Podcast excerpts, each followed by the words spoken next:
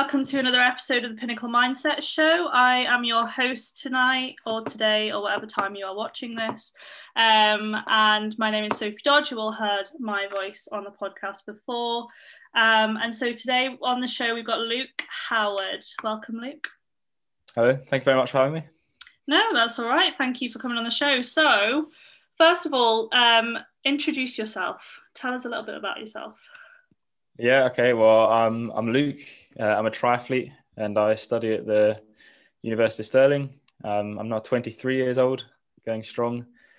Uh, yeah, originally from Eastbourne uh, before I came up here. Um, I didn't go to uni straight away. I went about a bit, lived in Spain for a couple of years. Uh, and yeah, and I've ended up here and uh, yeah, it's all going well. Amazing. So, um, obviously you're involved in triathlon. Um, how did you get into that? So I'm from a swimming background, actually. Um, I started doing that very young. Um, and that's kind of what I did for quite a number of years, right through till probably about 13, 14. Um, and I was, uh, you know, I was swimming pretty, pretty well, actually. Um, you kind of that underdeveloped age, and it was all going well. And then all of a sudden, I got to kind of 13, 14, 15, and everyone else started growing, and I was pretty late in development, I think, and um, started losing quite a bit actually. Uh, you see these big gaps at that age, I think, actually. So then uh, my dad just saw the sport triathlon. Uh, he wasn't involved in it in any way. Um, we just found out through a friend, uh, and then yeah, it was quite a good friend of mine. And then I got joined up with a club called Team Bodyworks down in Eastbourne. Uh, and it w- went from there. I borrowed a bike for my first triathlon, which was um, such an old bike. It, the gears were on the actual tube instead of on the handlebars. It was that long ago, actually. Now, uh, and yeah, it just it all went from there, really. Wow, that's amazing. Um, so it's interesting you say that you come from a swimming background. Obviously, um, swimming as a sport, I think, is probably quite hard to pick up later on. Do you think that's helped you in your transition to triathlon? Hundred percent. It's definitely helped. I see a lot of people coming in late to the sport, and swimming by far is the hardest one to kind of pick up. You know, it's all about technique, and it's just something that you've got to drill into yourself. I think at a young age. Uh, so I feel pretty lucky actually that I started off in swimming, because um, I know it's so hard as it is. So yeah, definitely, it's definitely a good thing that I started in swimming. Yeah. Mm, yeah. Um, so, what would you say has been your biggest achievement in terms of triathlon? Yeah, or in or in anything. Yeah. Uh, yeah, no, I think in terms of triathlon, um, I just like the fact that I've been able to do fairly well in the sport, and you know, um, you know, I reached a kind of quite a good level as a junior. That was kind of my proudest moment in triathlon. I took quite a a drop actually when I was trying to make that transition from junior to senior. Um, and I actually really struggled going from it's kind of a 18 19 kind of year old period where you have to make that that move up. Uh, and there's quite a significant gap actually at that point in triathlon in the triathlon world when you're making that switch. So I actually went through quite a bad patch there and I really didn't enjoy the sport actually at one point. and actually I took a little break actually for about four or five months from it completely um, just to just kind of reevaluate what I what I wanted to do and I wasn't really enjoying the sport for what it was at that time. So I took that little break, um, and then I came back when I came up to Stirling Uni, and uh, I got straight back into it. Actually, I was like, well, I need to find something to do, and I did kind of miss it. I'm quite a, I do like my competitive races and stuff like that. So it took a quite a while to kind of get back into it. It took a long period of time, especially like at the very start of my first year back in my first race back in a senior race. I finished dead last and uh, through the year, I progressed a lot fairly quickly. And I think at the end of that year, I finished ninth, I think, at the British Championships, which from where I was was such a, a massive change. And I was I was on quite a good trajectory going into kind of into second year and hopefully into racing. But obviously, with everything that happened, mm. that's really not happened. So I've just been training since then, and you know I'm you know I'm going well, and I'm, I'm because most importantly I'm enjoying it at the moment now. Um, again, like I enjoyed it a lot as a junior, and when I moved that senior switch, I stopped enjoying it. So I was like, eventually I just came to the conclusion I'm not doing this at the moment. mm-hmm. and because of that little break, it definitely helped me going forward to you know enjoy it. And I found I found my kind of passion for it again, and because I found that passion, it's seems to be going well again. So yeah. Yeah, that's amazing. Um, and it's almost I don't want to say it's nice to hear that you have had like ups and downs, but like it's interesting. Um, what do you think was the biggest challenge with that battle between going from junior to senior? I think uh, a bit of patience you expect going from a junior age. I mean, don't, don't get me wrong. There's there's some juniors out there which can just do it. They're top of their game as juniors, and they just go to being top of the game as seniors. But it's actually that's not necessarily the case, especially now in such a it's such a hard sport. Um, for me, uh, I think it's just because I was doing so well as a junior.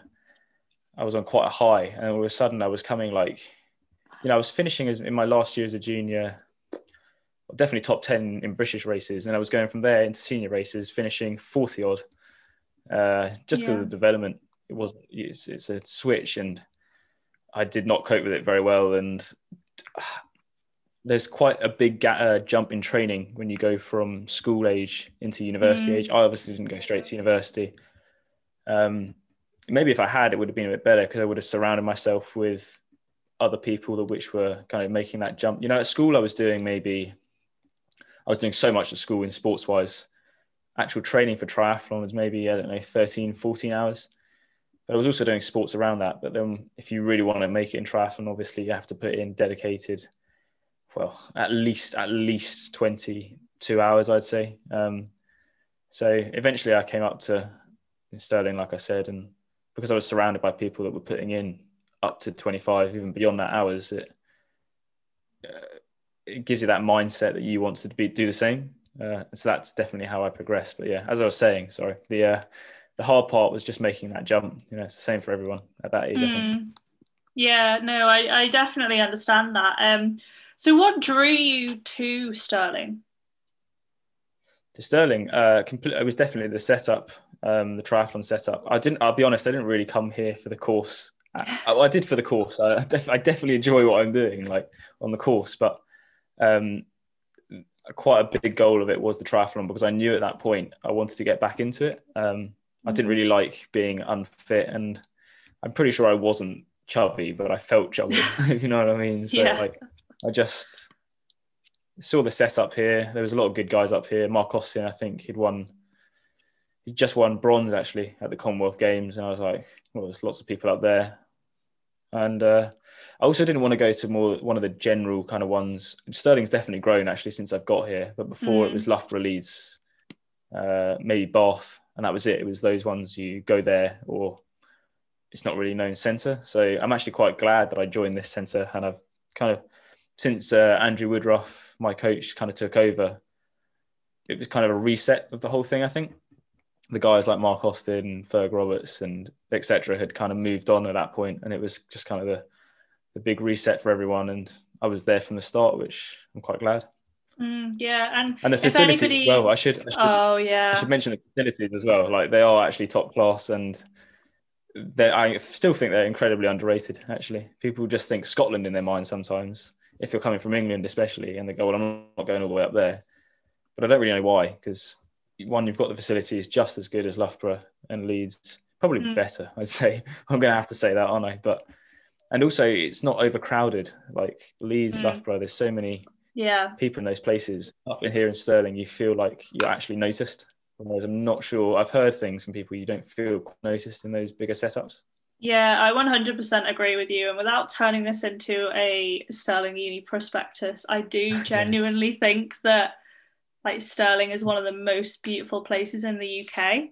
Um, hmm. So we talked a little bit about your biggest achievement. Um, what would you say has been your biggest challenge?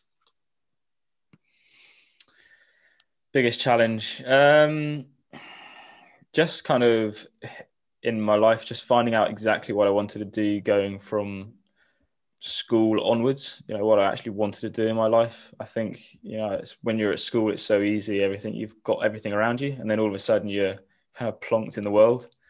Um, as I said, I didn't even go straight to university. So I just went and worked in a hotel in Spain and over that year, I did enjoy it. I was in Spain, you know, I was getting a great tan and it was good. but at the same time, I was thinking like, I was seeing everyone on university degree courses from my school and I was like, oh, they will know exactly what they want right now. And I didn't have a clue, like triathlon wasn't going very well. And I was like, what am I going to do here? Like, I don't really know where, where I am. Like, so, I mean, it was over that kind of two year period I was there actually that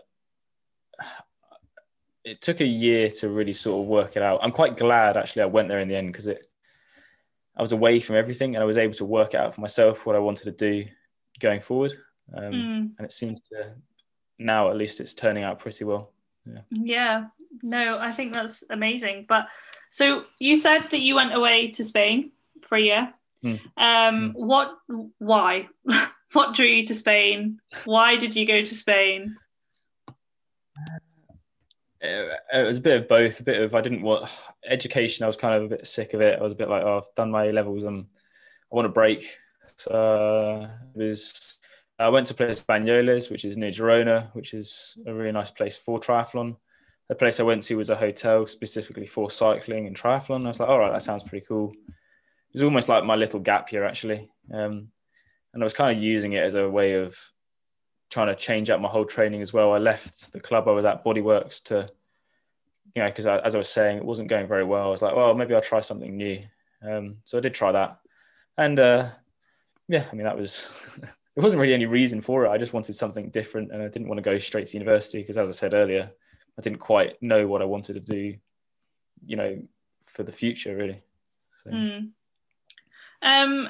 So what would you say is your biggest goal at the moment in terms of triathlon and maybe in terms of life in general? It's a very hmm. big question. Um, it's a very, very big question. um, uh, obviously, at the moment, my quite a lot of my focus is just surrounded with triathlon. Um, I don't want to keep going on about triathlon all the time, but it kind of is like I don't want to look too too far into the future because that's such a long long time away.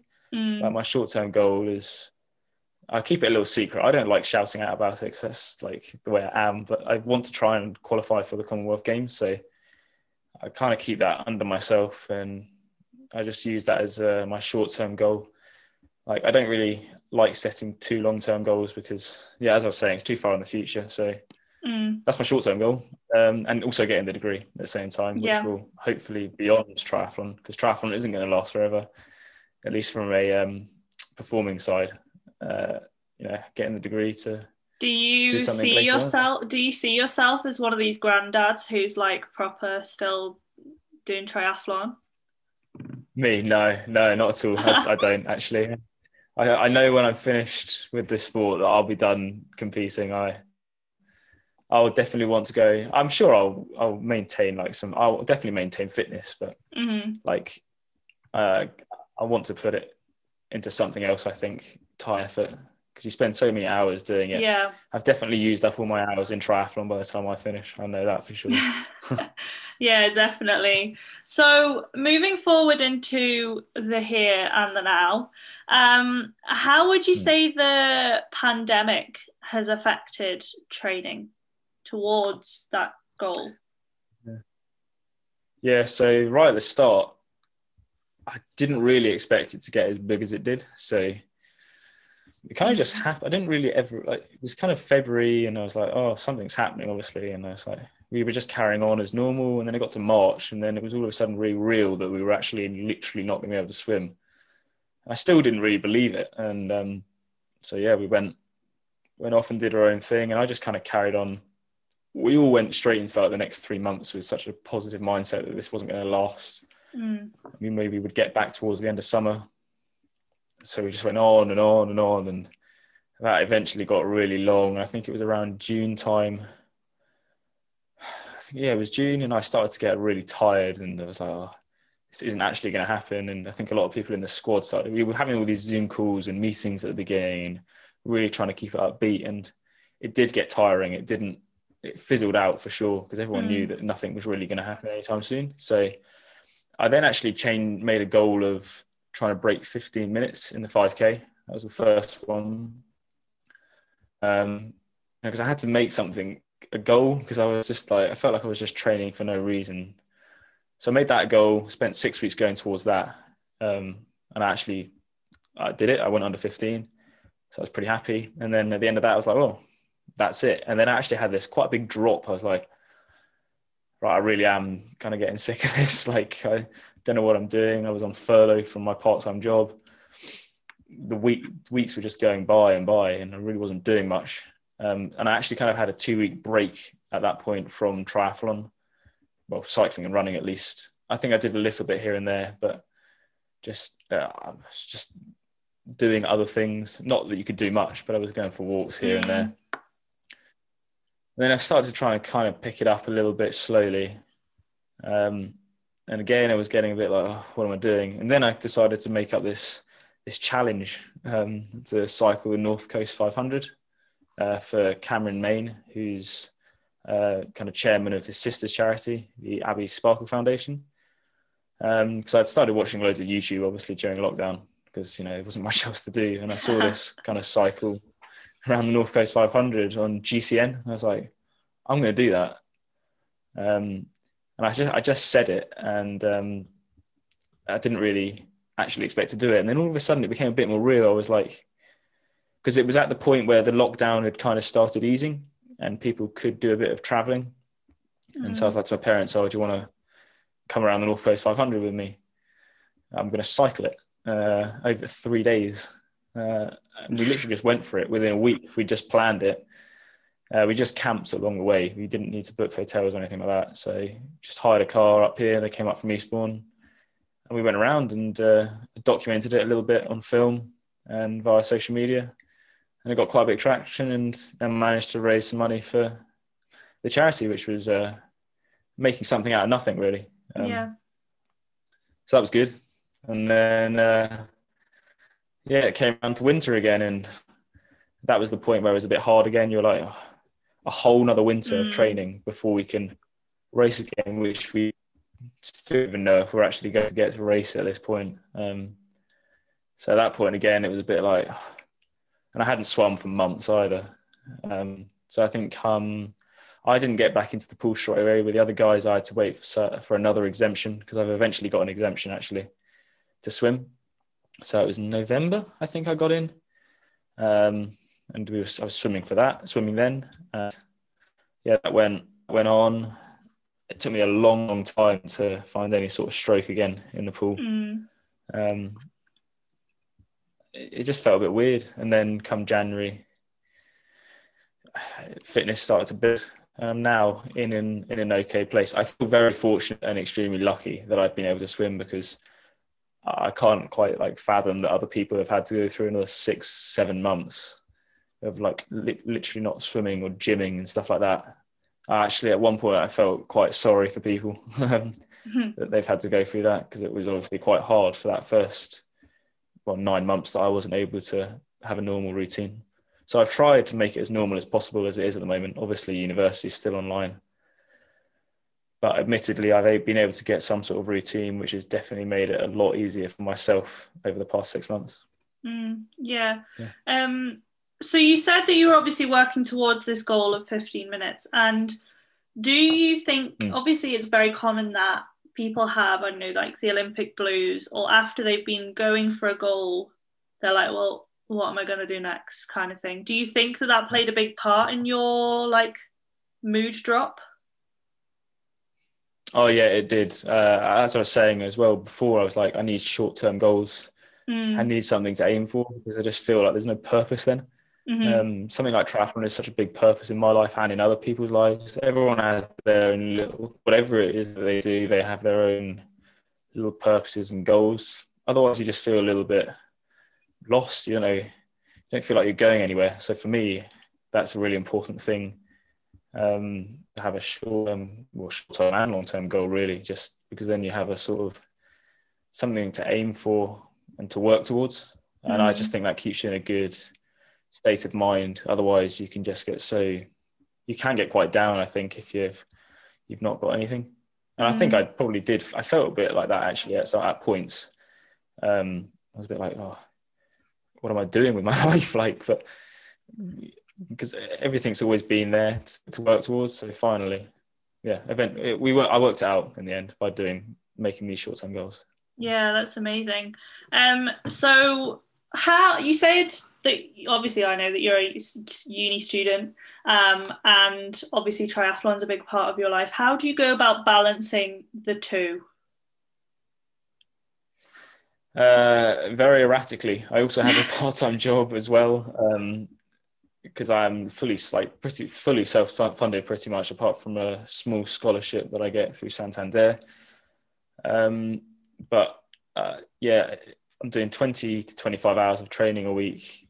You know, I've got university and I've got my job. So literally, it all comes down to organisation. If I'm not organised, and it, don't get me wrong, it goes wrong sometimes. I don't always get it right. I put myself, yeah, in December, uh, just gone, uh, coming towards the end of the kind of modules for that semester. I was really all over the place. Like training was not going well for a couple of weeks.